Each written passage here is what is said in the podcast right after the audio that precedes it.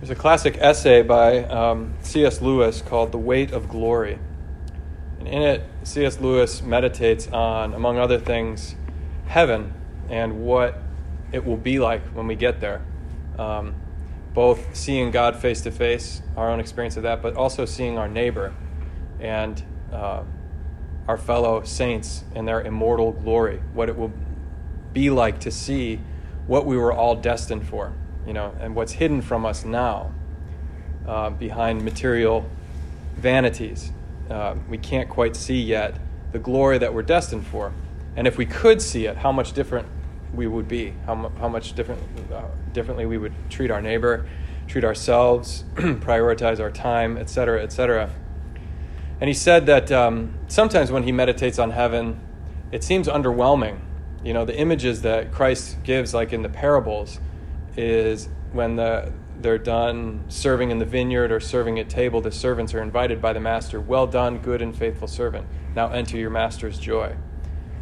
And he says, is that enough, you know, like to just hear God say, "Well done, good and faithful servant"? Don't you want to seem even more special? Not just like, "Oh, good job, attaboy," but like, "You're the best, you know, you're the most special person to ever exist." Instead of, "We are simply unprofitable servants. We've only done what was demanded of us." That's our response to God's mercy. But he says, if you really think about it, to have God the Father look you in the eye with his penetrating gaze, knowing everything about you, knowing your whole life, and being the source of all goodness and truth and beauty, and to look at you and say, "You did a good job."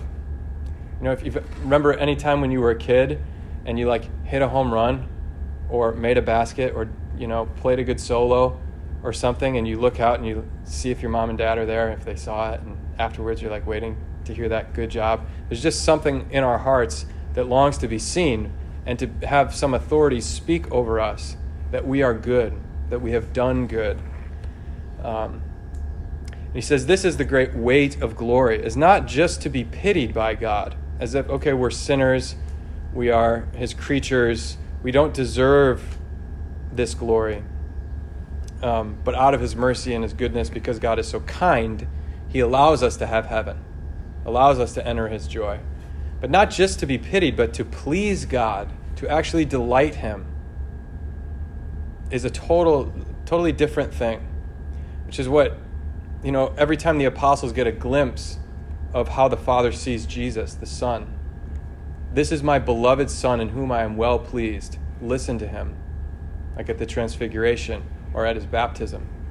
But in both of those moments, or any moment, when Jesus is intimately in communion with the Father, there's always this prediction of a passion, prediction of suffering.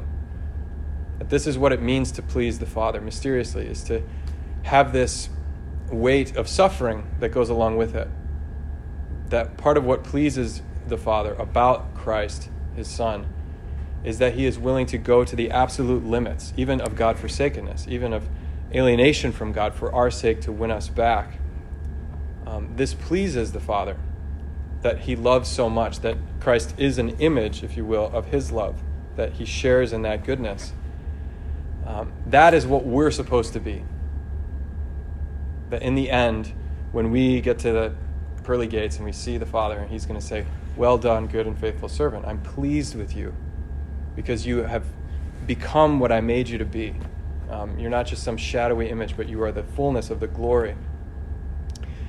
And Jesus communicates this to the apostles, like he's predicting his passion, and the apostles don't know what it's going to cost them to follow this Jesus yet, and it's meant to shock us. The way the Gospel of Mark is framed here, Jesus says the Son of Man has to suffer, be handed over to sinners, die, be buried, and then on the third day rise again.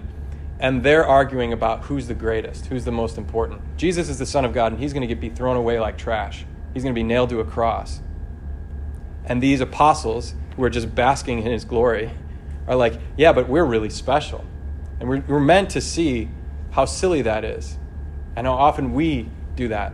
Because there's two options. There's this desire to be special in us, this desire to be seen as good, can be that glory that can like conform us to Christ and make us like, truly good like him. Or it can be directed at what the Bible calls vanity, which is just empty show. You know, like people think that we're great, but we're actually not. You know, there's nothing to us. There's no substance. What the glory is what Jesus says, you have to be like this little child.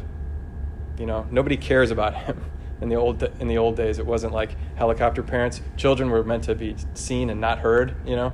And Jesus puts this child in their midst and embraces him and says, whoever accepts this child, a little child like this, accepts me. In other words, humility is how you bear the weight of glory. I remember I had this memory when I was a little kid. I don't know how old I was. Probably old enough to know... well, I don't know, old enough to remember this, but I remember I shared a room with my brother, my older brother, and my mom would often check in on us before she would go to bed. She would just peek in, and sometimes I'd be awake still, and I'd see the light from the door and my mom looking in. And one night my dad did it, and he normally didn't do that. And I just remember him looking in and just kind of standing there for a minute and looking at us. And I don't know if he knew I was awake, but I just for some reason felt that he was very pleased with me and with my brother Tyler. There was something, and I could almost sympathize with him and understand, oh, yeah, we belong to him. That must be pretty cool, being a dad. I remember thinking that. We're his. And he's just looking at us. Look at those kids sleeping. Yep, I did pretty good, you know. And there was something very consoling to me about that, and just knowing that he was pleased with me. I wasn't doing anything. I was pretending to sleep. But that, I think, is what Jesus is trying to communicate. It's you don't have to pretend to be somebody. You don't have to argue about who's the best. And don't we do this all the time? Compare ourselves to other people constantly. Because maybe it's because we don't think that we're actually good. That we don't think that it's enough just to hear God say, well done, good and faithful servant. So there's a great scene in the play and movie, A Man for All Seasons, which I highly recommend. It won Best Picture in the 60s when it came out. It's a movie about St. Thomas More, who was martyred in England during the Reformation when King Henry VIII separated from the Church of Rome. He martyred and beheaded a bunch of people that resisted that, including St. Thomas More. And there's this character, Richard Rich, who is this kind of slimy politician kid who wants to get into politics. And he knows Sir Thomas More is in the court of the king. He's a lawyer, and he was chancellor at one point. Richard Rich thinks that he can get ahead by networking, and you know, he's constantly asking Thomas, you know, what can I do to get a good post, or what can I do to get a good job, or get in with the people that, you know, rub elbows with the cardinals and the kings and the important people. And Thomas More says, you don't want to get into politics. Trust me, it's not for you. You should be a teacher. And Richard Rich says, why would I want to be a teacher? Thomas says, you could be a good teacher. He goes, who would know it? And Thomas just says, I don't know, your pupils, your family, God. It's a pretty good audience. And Richard Rich says, pfft. And later, of course, I won't ruin the story, but it doesn't turn out well for Richard Rich. He doesn't understand what Thomas is trying to communicate to him, that you're being offered two things, either vanity or glory. Which would you rather have? Vanity, which is, I don't know, good for a moment. It's you have 100,000 followers, or you're up on stage with adoring fans crying because they love you so much, and then you go back to your room and you're just by yourself and there's nothing to show for it. Or you're truly known by precious few people who really know you, or God himself. And when you're alone in your room, you know when he looks on you, he's pleased, because in the hiddenness of your heart, you've conformed yourself to Christ, his beloved Son, in whom he's well pleased. So that's our meditation for today, as Jesus holds this child out to us and says, whoever accepts this child in my name accepts me, and not just me, but the one who sent me. It's to become like children, to not try to be duplicitous, not try to put on a fake show, but to simply look to the Father and try to please him. And we know what pleases him is to conform ourselves to Christ, his Son.